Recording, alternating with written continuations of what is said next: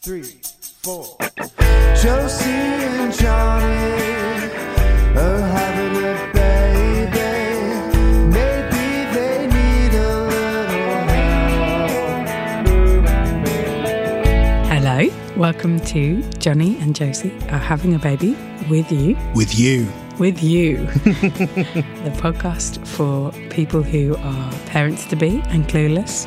Parents, I'm very clued up and would like to um, laugh derisively at clueless parents to be.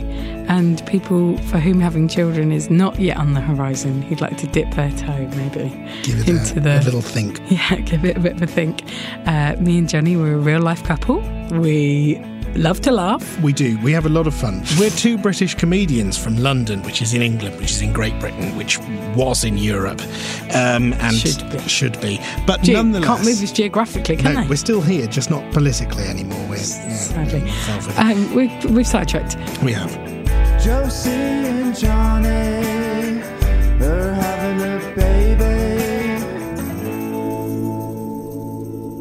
We've got a, a baby on the way. Which we didn't plan.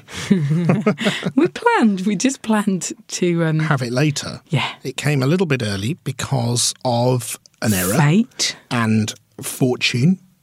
We're also lucky um, to have the baby because I'm sure he or she will be an absolute delight.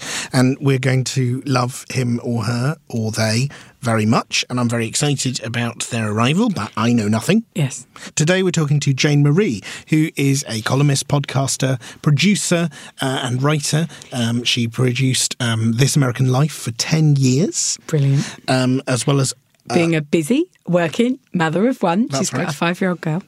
um, we're going to talk to her about a whole host of things. Um, and things that I think we've both worried about. Like, um, so when you first find out you're pregnant in the United Kingdom, you go for a booking appointment. In your booking appointment, you go meet the midwives, and they ask you a million questions. And at that, in the first trimester, I think there's something about me that is completely allergic to progesterone, which is harsh. Uh, being a woman, because those are the two. There are two big woman hormones, estrogen and progesterone. And if you really, really can't handle one of them, life is a wild ride. But uh, it's do men have hormones? testosterone. All right, okay. Uh, but yeah, I mean, there's all kinds of hormones in the body all the time, but those are your two reproductive hormones. I'm not a biologist. I object. Okay. So, um, uh, yeah, so basically, when you are in the first trimester of pregnancy, uh, there are a number of times when your body is flooded with progesterone like never before. And there were times early on in the pregnancy where I felt like, I know I'm being irrational, but I am so full of this hormone that I do not care. I, I remember those very well. Um, luckily, the third trimester is not the same. It's a different kind of grumpiness, it's more, it's a physical exhaustion, isn't it? constant uncomfortable, Yeah, I'm sorry about that. lack of sleep. Yeah. Putting on a t-shirt is un is that's an me hour. done. Yeah, um, but um, uh, yeah. So when I went to my booking appointment, I spoke to them and I said, "Look, I'm really a little bit worried because I did not expect the level of kind of feeling depressed that I've had with this this progesterone hormone. And what they've done, which I am kind of glad for, is they've sort of gone, okay, well, we'll make sure that the midwives visit you a little bit longer, and we're going to put a little flag. And I think that's something that scares me a lot about having a baby is how much it can affect your mental health and change your situation and how hmm. incredibly intense it is but also as a woman not that men don't go through No, no. changes because they do i think it is that massive but as a woman your body suddenly is like going to be flooded with all these hormones Sure. and i don't know how i'm going to cope with that and i don't know what to do as and when Sure. And I'm not going through any physiological changes, obviously, um, because my job in making the baby was right at the start.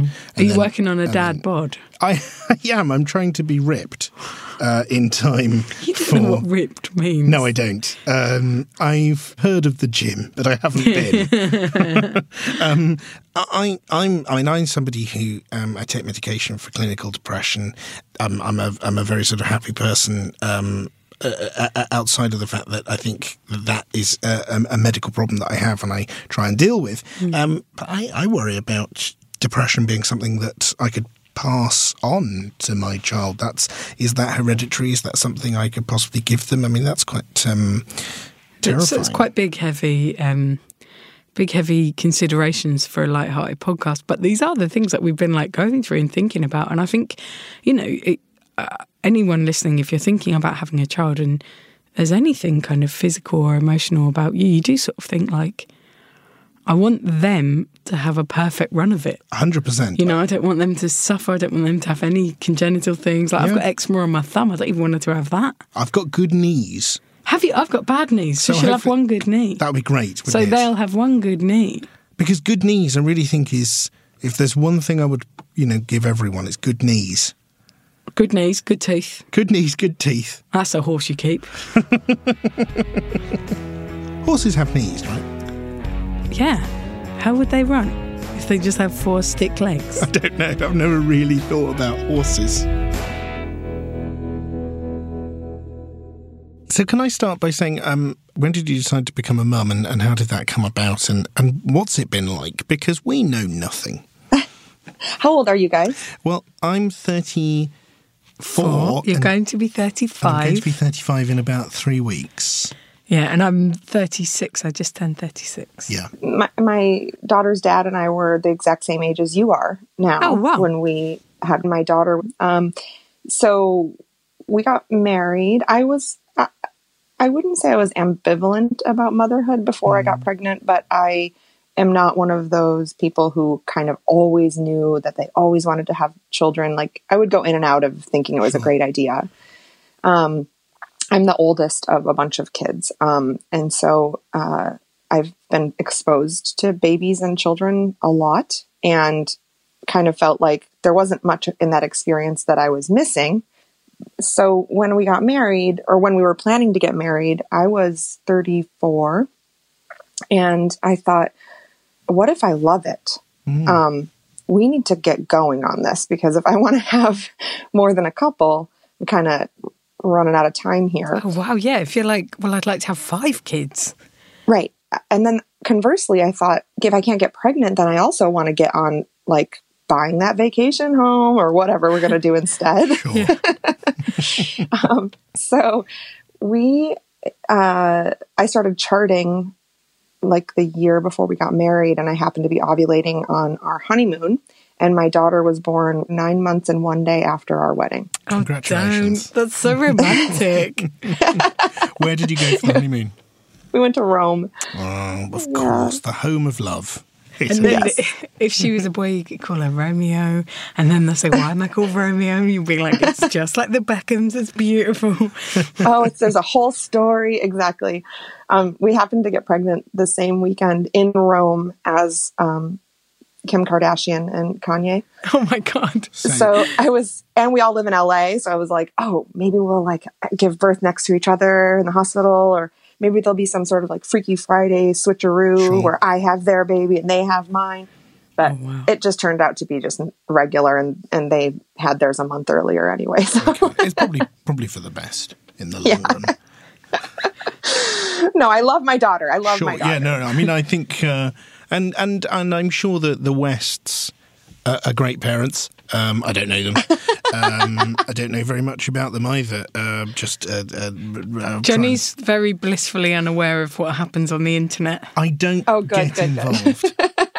In fact, do you know what's sad is we don't know what. So we know these things about Kanye West. What we don't know is, did he take his daughter to baby sign language classes? you know, I was going to say, um, for most very wealthy Hollywood folks, there are a, there are teams of other people raising these kids, and in some cases, that's great. You know, I wish I was that successful. How big is your team? Oh my! Um, my team, we have a daycare, and we Great. have a couple of regular uh, sitters, and um, and yeah, her her dad and I are no longer together, so I do get breaks when she goes to visit him, and I his team is a couple people deep. So I used to think when I was when I was pregnant and and when I first lived in LA and was thinking about having a baby, um, there was there's this popular amongst rich people trend of hiring a night nurse. Mm. Um, and I used to make fun of them, but God, I would kill for a night nurse even today. Like she's four and I want one. yeah, I had a friend who who used a night nurse uh, when they had a baby, and I remember at the time thinking, can't remember. I remember having a sort of maybe a slightly dismissive opinion of that. That I look back on now and think, what a moron I was. I can't think of a more wonderful thing possible. Yeah, I had my mom for the first month, but after that, it would have been nice. Although, I at the time, I remember thinking like, well, then what's my job? I don't have anything else to do as a parent at this point. It, the kid doesn't talk. She doesn't move around on her own. So if I had a night nurse, then what would I do? Well, your only job in the beginning is to like feed and change, you know, just feed and change and hold and feed and change and hold. Yeah, but you need to sleep as well, and self that self. Care. Do you, Johnny? That's adorable. okay. How do you deal with the first part of it in terms of the repetition and the monotony and and I suppose if you're used to, like I, I think about both of us, you know, we've got to a point in our lives where we've been having a lovely time doing what we uh, like and are interested in. from from my experience in the early days you're clinically insane and something happens i think at least in the mother's chemistry where you are by necessity just completely focused on the task. Um, and i did have some postpartum depression as well so it wasn't like fun in any way but it also i didn't feel like i really had a choice to do anything but what needed to be done in the moment um, and then there comes a point for me it was about um, maybe between three and six months where I started to remember that I was my own human, separate from the baby. Yeah. And then that's where I started to really freak out and think about what is my life? Who am I anymore? Do do I sleep? I do sleep, right? you know. Would you mind if I, Jane? I'm, I'm going to steer, Yeah. steer back to something. Would you mind if I asked you a little bit about postpartum depression? Because I've suffered with um, clinical depression for most of my um, life. Certainly diagnosed all uh, uh, uh, the last ten years or so, and I think it is something obviously. Um, that I'm, I, I've got, I had concerns about going into this. Uh, I had concerns of passing that on genetically, um, and I also have concerns about what's going to, what it's going to be like in the coming months. Um, Could you, would you mind talking about what that was like for you and, and, and what, what your experience was? Yeah. So um, at the time that I got pregnant, the um, prevailing thought was to wean off of all antidepressants, right? Like unless you were suicidal or or you know kind of the most ext- had to had a very extreme um, mental illness that put you or the baby in danger, it was thought like okay, let's you know kind of clear out your system. So Wow, but that's quite shocking. I had no idea that that was the case. Yeah, this was I mean again this was six years ago when I was starting to try, but I know from Yeah. personal experience in this country now that that isn't the um, uh, and, and uh, that isn't the, the received wisdom anymore in in Britain. Right, right. And I think it's changing here as well. Um, you know, it was it was really hard. I I I just remember having kind of a short fuse for difficulties and um, just I wasn't like your rosy, happy. My my whole world has like the the skies have opened up and the the Lord is shining sun down on me with my baby. like nothing like that happened. I was, you know, my pregnancy was difficult anyway, but then on top of it, to kind of have a, a, a, a mild depression, I would say, throughout my pregnancy um, was tough. And the hardest thing is that when you're depressed, you are not fun to be around, right? For other adults, the baby doesn't Sure. doesn't didn't didn't know. I was I was holding her and feeding her and bouncing her on my knee and whatever, um, going through the motions there. But the other adults in my life, I was insufferable a lot of the time. um, so, and you need those people when you have a newborn. So that was hard. It's such a hard illness in that respect because you need help and support, and yet mm-hmm. it makes it harder for people to give it. Like, yeah, I, I, I sort of, I didn't anticipate that in pregnancy, in the first stage of it, I, I don't know what like goes on with me, but like the hormone progesterone is my nemesis, and so I can mm. literally track when in the pregnancy I was having like big surges of it because I would just suddenly be so depressed and so sort of Yeah, yeah. Uh, you know, really in the pits and then coming out again being like, oh, Yeah. I'm obviously not having that hormone this week. Right. yeah, this is like a flush of that for a year. Wow. It's Um, it's shocking. I think like I, I wonder how people can discuss it more, and I wonder how it can be better in the open because it's such a big transformative thing, and it's so hard to navigate. I think um, discussing it more is the first place to start, obviously. Um, and maybe discussing it more will alert the medical community to the fact that we need to be able to do some studies. You know, you just can't do any studies on pregnant people. And it's all self reporting after the fact. And there's so much stigma around it that I think the self reporting isn't thorough enough it doesn't give you enough data to come to any conclusions about this. So, you know, it, it, the more people who can say, yes, I was depressed and this is how it made me feel and here's how I, I managed it, um, we will we'll be able to kind of understand it more. Also, just if they did more research into women's healthcare and, Yeah. and or just reproductive healthcare, like it would be so much more helpful. Like the amount of times when you, you, I, I've in pregnancy spoken to someone, they've been like, "Oh, I suppose there's there's just not really any research on that," and I'm like, "What? No. Why? There's been so much medicine." I know, and I have a daughter, and I was I was trying to look into some stuff about early childhood education, um, and a psychologist friend of mine said, "Well, um, unfortunately, eighty percent of the psychological studies about children are done on boys." What? So Why? yeah, I don't know because Could they men just not rule find the world. girls? You know, they they are they hiding? Are they in cupboards? I think because most of the people asking the questions and who have the money for the grants Oh, jeez. are dudes. I don't know why, but Yeah, that's what she told me, and I said, "Oh, so none of this really applies to me." So I don't know. It's terrifically depressing. Uh, Yeah. that, that that that is the case. We we uh, Josie and I went to uh, two um, sets of um, uh, what are they called pre-birth classes, Antenatal. antenatal classes, and the number of times that uh, the teacher would say, "Well, we've got to bear in mind that uh, all of this science is based on one study done in 1751, and they haven't updated it since then. So, uh, I mean, it's uh, you know, it, it, it probably doesn't hold a lot of water." yeah, yeah.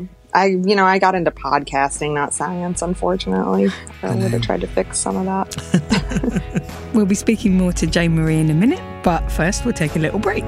Josie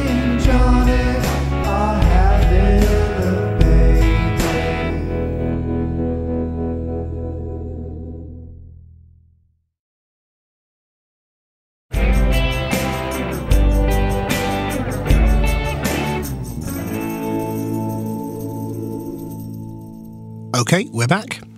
I, I guess I I have a preoccupation with being frightened of the internet sometimes, and I think about them being exposed to things that are maybe just too harsh or too brutal for a child to understand. And Here's what I'll say about that, and I do have a thought about it.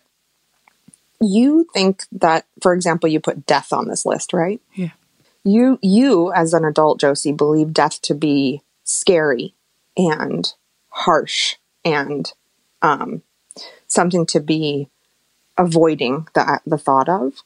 So do i. I hate the idea of it. It keeps me up at night. It has haunted me for 40 years. I do not like it at all. So i'm going to do it differently for my child somehow. I don't know if i'll nail it but what i really really want for her is to not be afraid of death. I want her to see death as um, a mystery that is inevitable and possibly beautiful and um, something to not be afraid of because it has preoccupied me in a way that I regret and cannot seem to fix. And so I, I, I want to talk to her about it in a different way than it was spoken to me about, which was one, avoid it, two, make up some story about it that doesn't seem plausible in any way. Three, suddenly throw her into a funeral situation or whatever, you know? Um, wow, yeah, and then I've had my own brushes with death, even as a small child. And so adding all of that up didn't work because it turned me into a neurotic weirdo about death. Um, I want her to not worry about death. So we watch we watch some movies that are, I think some parents would be like, ooh, like Coco, you know? It's she's four. It's her favorite movie right now. And it gets us into some really great discussions about life and death and about family and all the wonderful themes that come up in that film. But I've heard about that film. My friend really recommended Yeah. it to me. it's wonderful. It's wonderful. But so uh, going down the line of things that, or if you have a list of stuff that you're like, ooh, that's too scary for a kid to, to think about. I, in my parenting, I've tried to turn that on its head and go, okay, that's too scary for me to think about or too scary for me to think about a child thinking about. So how, how do I make a person who doesn't feel that way about these inevitable truths of the human experience, right? And I don't know exactly how. I don't have the answers, but I know what not to do. But it's such a good perspective, and it's not something I've thought of in that way before. Of like, oh no, this is still all my stuff, and this doesn't have to be their stuff. Hmm. Mm-hmm. Like even when mm-hmm. it's something like that, it's yeah, it makes so much sense. But did it, i- is this something you thought about prior to her being born, or was this something that like, as and when things came up, you were like, oh, hang on, let me examine this. Oh, I see. No, I didn't have any any of that pre-prepared. No. Um, That's good to hear as well. yeah, no, it kind of came up in the moment. And and okay, then there's other things that's like, why would you talk about climate change? They're not going to help. You know what I mean? They're not going to inform your ideas about it at all. They don't know what the hell they're talking about. That's harsh. Yeah, exactly. Like, and what's your solution, child? Yeah, How can you research that? but Again, like it's. It, I feel like aided by that so much because it's like it's not even a question of protecting them. It's a question of going. Well, it's not. It's not appropriate now. That's fine. They're allowed to be a child. Yeah, exactly. Exactly. And I, I have friends who, I don't want to name any names, but I have friends who like have kids my age and who have like involved them in the earthquake preparedness plan. And I'm like, until they can carry a five gallon bucket of water and help me when the earthquake happens, like, I'm still going to be just like the only one in charge here. you know, like, It's almost worse if if you've got like you need to have the whistle, and then Yeah. they're like, yeah, you don't. And then they're like, wait, what's going to happen? And I'm like, oh, the whole earth is going to shake and our house is going to fall down. But don't worry about it. It might not, you oh, know, like, Yeah, no, yeah, we're yeah. not, we don't talk about earthquakes. I know where the, where all the, the kit is and everything. And if it strikes in the middle of the night, she's just going to be just as like, uh, frazzled as I am, you know, we're both going to be panicked. Why start that now? I don't want to talk to her about it now. She doesn't she's experienced a couple of earthquakes and I've been like, that was funny, right? And then we move on. But there's really nothing I can tell her about how to handle one that would be of any use to her in the moment, you know? Yeah. How do you feel about the idea of kind of like stretching the truth to your child, like, or inventing things in a way that might feel silly or benign or things like that? Like, is it all right to kind of, I don't know what I'm trying to think. It's like there's a possible explanation for like water bills that you could give them that's quite dull, or you could make up a slightly more fun version. What's dull about the plumbing operation of a major metropolitan oh, area? That's Absolutely. true. Yeah. Absolutely. That- to me, that's, I mean, it's, and it's easier just to tell them that, you know, like, oh, so there's these pipes that are under our house. And she's like, what? And I'm like, yeah, get a load of this. Okay. Oh. So rain comes over the mountain and, you know, we tell the whole story of the water cycle. Um, I mean, to for be fair, yeah, the world is big enough, isn't it? Yeah. Yeah. And I don't mean to just pick on that one example. That's fine. I mean, there's lots of stuff that comes up that's boring. Um, you're never going to be bored, first of all. Yeah. Well, I remember when I was little, we lived in this really little suburban house. And yeah, me and my sister really thought that, like, I think because we'd seen the Beverly Hillbillies, we were like, if we dig in our back garden, we'll find oil and we'll Yeah. all be millionaires. Or like, Yeah, if yeah. we dig up the lawn, we'll find pottery from ancient Greece. Right. And coins, and then you're going to be rich forever. Yeah. Yeah. And you sort of really, did you? uh, no, not at all. No, did you dig up the lawn? oh, yeah. Did you find a mole? No. I wish I found a mole. A lovely little mole. I found a little bit of a plate. I think that's But about as far remember that they, they don't know anything. Wow. They are dumb as shit when they come out. So you you can either make stuff up, which is fun. You know, there's there's fun in making things up. I like to make things up with her, you know, like let's make up a story together and knowing that it's a story. Yeah. But the real world is crazy enough for their little brains, you know. Um, and it's fun to to make like learning real things fun. I don't I don't tell her we don't do like the elf on the shelf. We don't do Okay, sorry, what is the elf on the shelf? I've heard vaguely of it, but I don't know what it is. he's a, a uh, one of Santa's friends, and he kind of like watches you all night, Oh. make sure you're good, like those kinds of manipulative like stories about here's how I'll get you to behave is I'll tell you that there's like a creepy guy that's watching you or whatever. There's a lot of there's a lot of st- I, I feel like when uh, friends of mine make up stories for their kids, it's usually to like get them to do something. And also, they know everyone spots secret education and stuff. I also think if anyone is watching you, um, let's report it. You know, like, Exactly. let's create narratives where they learn that, not Exactly. this is useful. yeah. We will be back in just a second after this short break. Josie and Johnny, they're having a baby.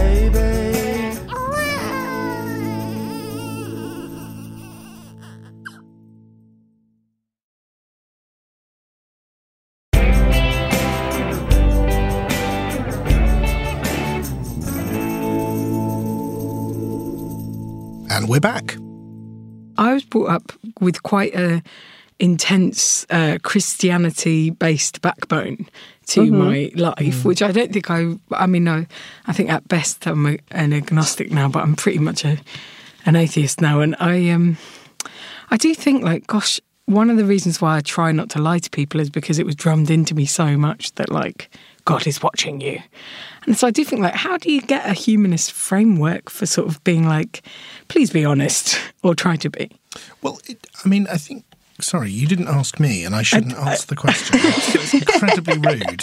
I, I didn't, but at the same time it's good that No, you this have is got an great. idea. This, you have somebody right there Yeah. that's so helpful. This is awesome.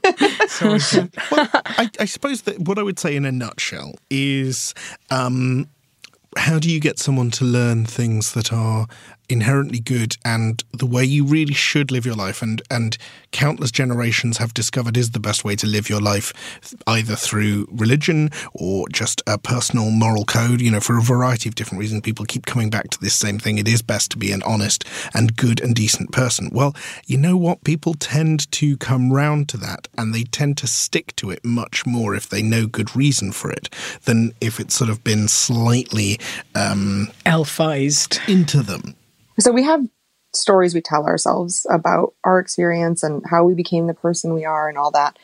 It, but it's possible that none of that mattered. You know, it's possible that going to church every Sunday and them telling you you shan't lie and whatever wasn't the actual thing that made you. Yes, that's true. You don't you just assume that was the factor. Yeah, that makes so much sense.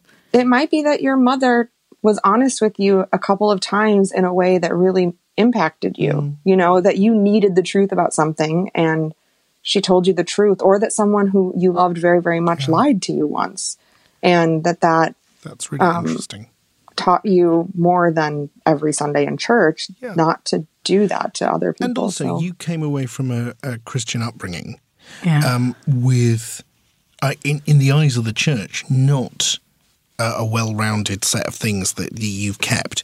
You kept those things. You didn't keep the other bits. So maybe it's Mm-hmm. just that you were given that upbringing, and the things that were inherently true to well, you, the things you that kept. I liked, I kept. Yeah. That's Yeah. interesting. Also, but then, see, then I suppose, oh, I don't know how silly this is, but then I was thinking, wow, life is so big and so full of factors. How can you ever get a handle on what was what worked and what didn't? right. I suppose that's just the case. And you're making a human you're making a brand new human as well. Who has who's going to come into this with their own all kinds of stuff, you know, who for the most part will listen to, to your ideas but can also go okay mom and then walk in the other room and say like forget that lady so Wow. so um, also, is it the case that kind of I, I've definitely had friends who said things to me that felt superstitious but also beautiful? Of like, Mm-hmm. from the day they were born, their personality did show itself to me. If you count uh, never sleeping, yes. that was apparent right away in retrospect. in retrospect, yeah, she's always been a bad sleeper. we, we spoke. We spoke to Eugene Mirman, the uh, Oh, I love stand-up, Eugene. and Oh, and he Yeah. said, "Give them a lot of carbs right before bed." That, Ah. that, get sleepy. that gets them to sleep. How how do you get them to eat the carbs? I'm not sure. It, it, I think like a carbs drip that yeah, right. I read something that um that helped me, even though it hasn't changed anything in my house. um, I believe it was a Mark Bittman article, but basically it was like have decent food in your house. yeah, That's it.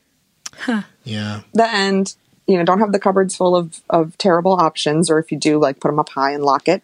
But just have like okay food in the house, and then they'll just have to eat that. that is something that I- I'm not sure whether we put it down, but like we, um, because we both growing up have p- problematic relationships with food and with mm. people kind of making that an issue, like like um, mm-hmm, mm-hmm. demonizing our bodies and stuff like that, and mm-hmm, kind of people telling us to lose weight when we were little kids, and Oh, And the, the generation above us were stricter than I think we are, insofar as they they like to stick to something rather than be the way we're going to parent, which I think is to get things wrong and then apologize and then try again. I, I think also, and this isn't a generational thing, but I think there's like, you know, you'll you'll find that there are things you do in the moment to get through the moment that if you can just stop and think for a second, like, oh God, what is this going to do 10 years down the line? It's impossible to do that all the time,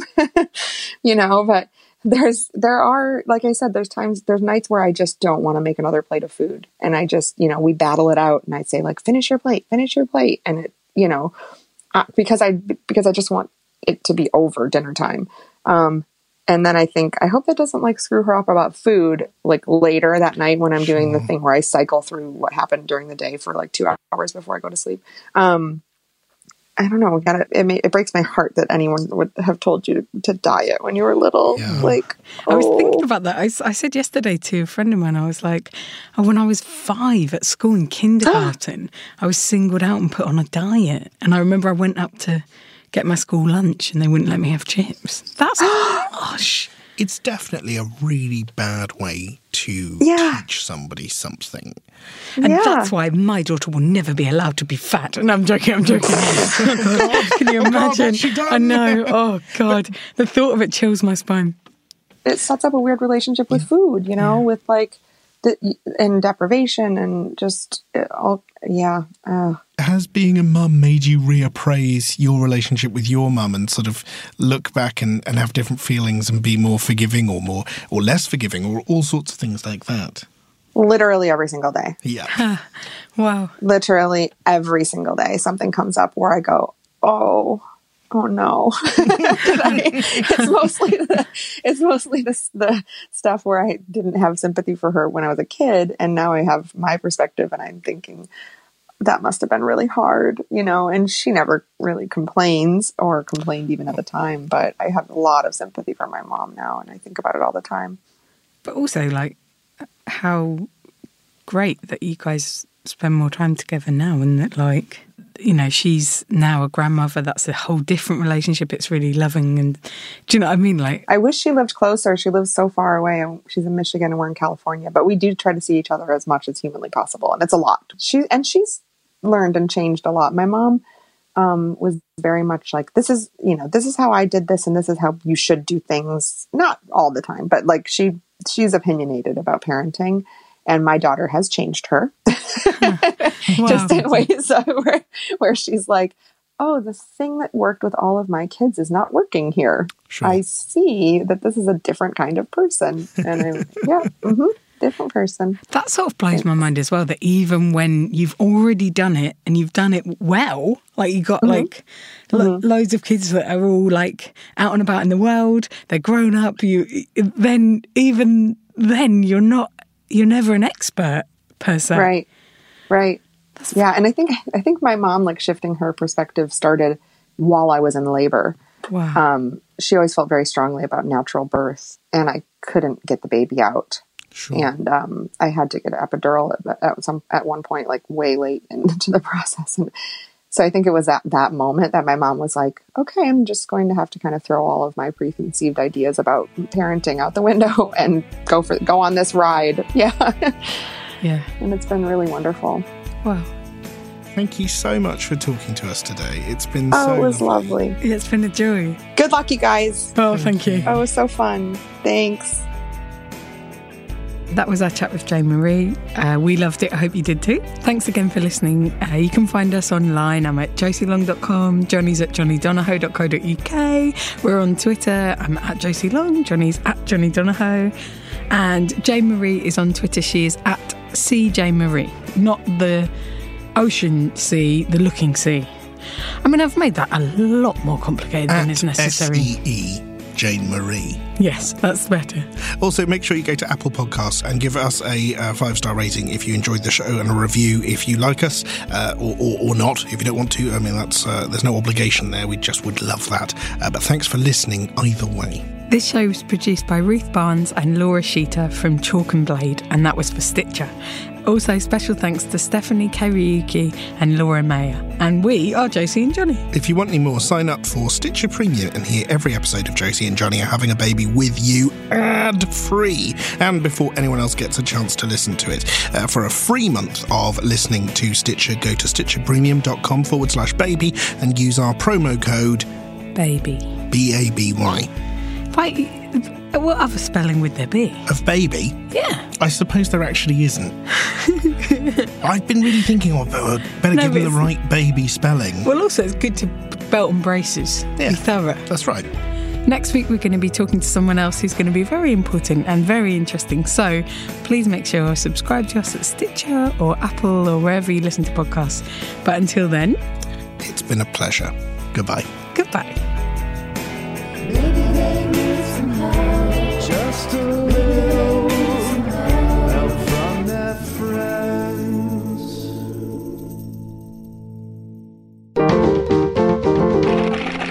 Stitcher.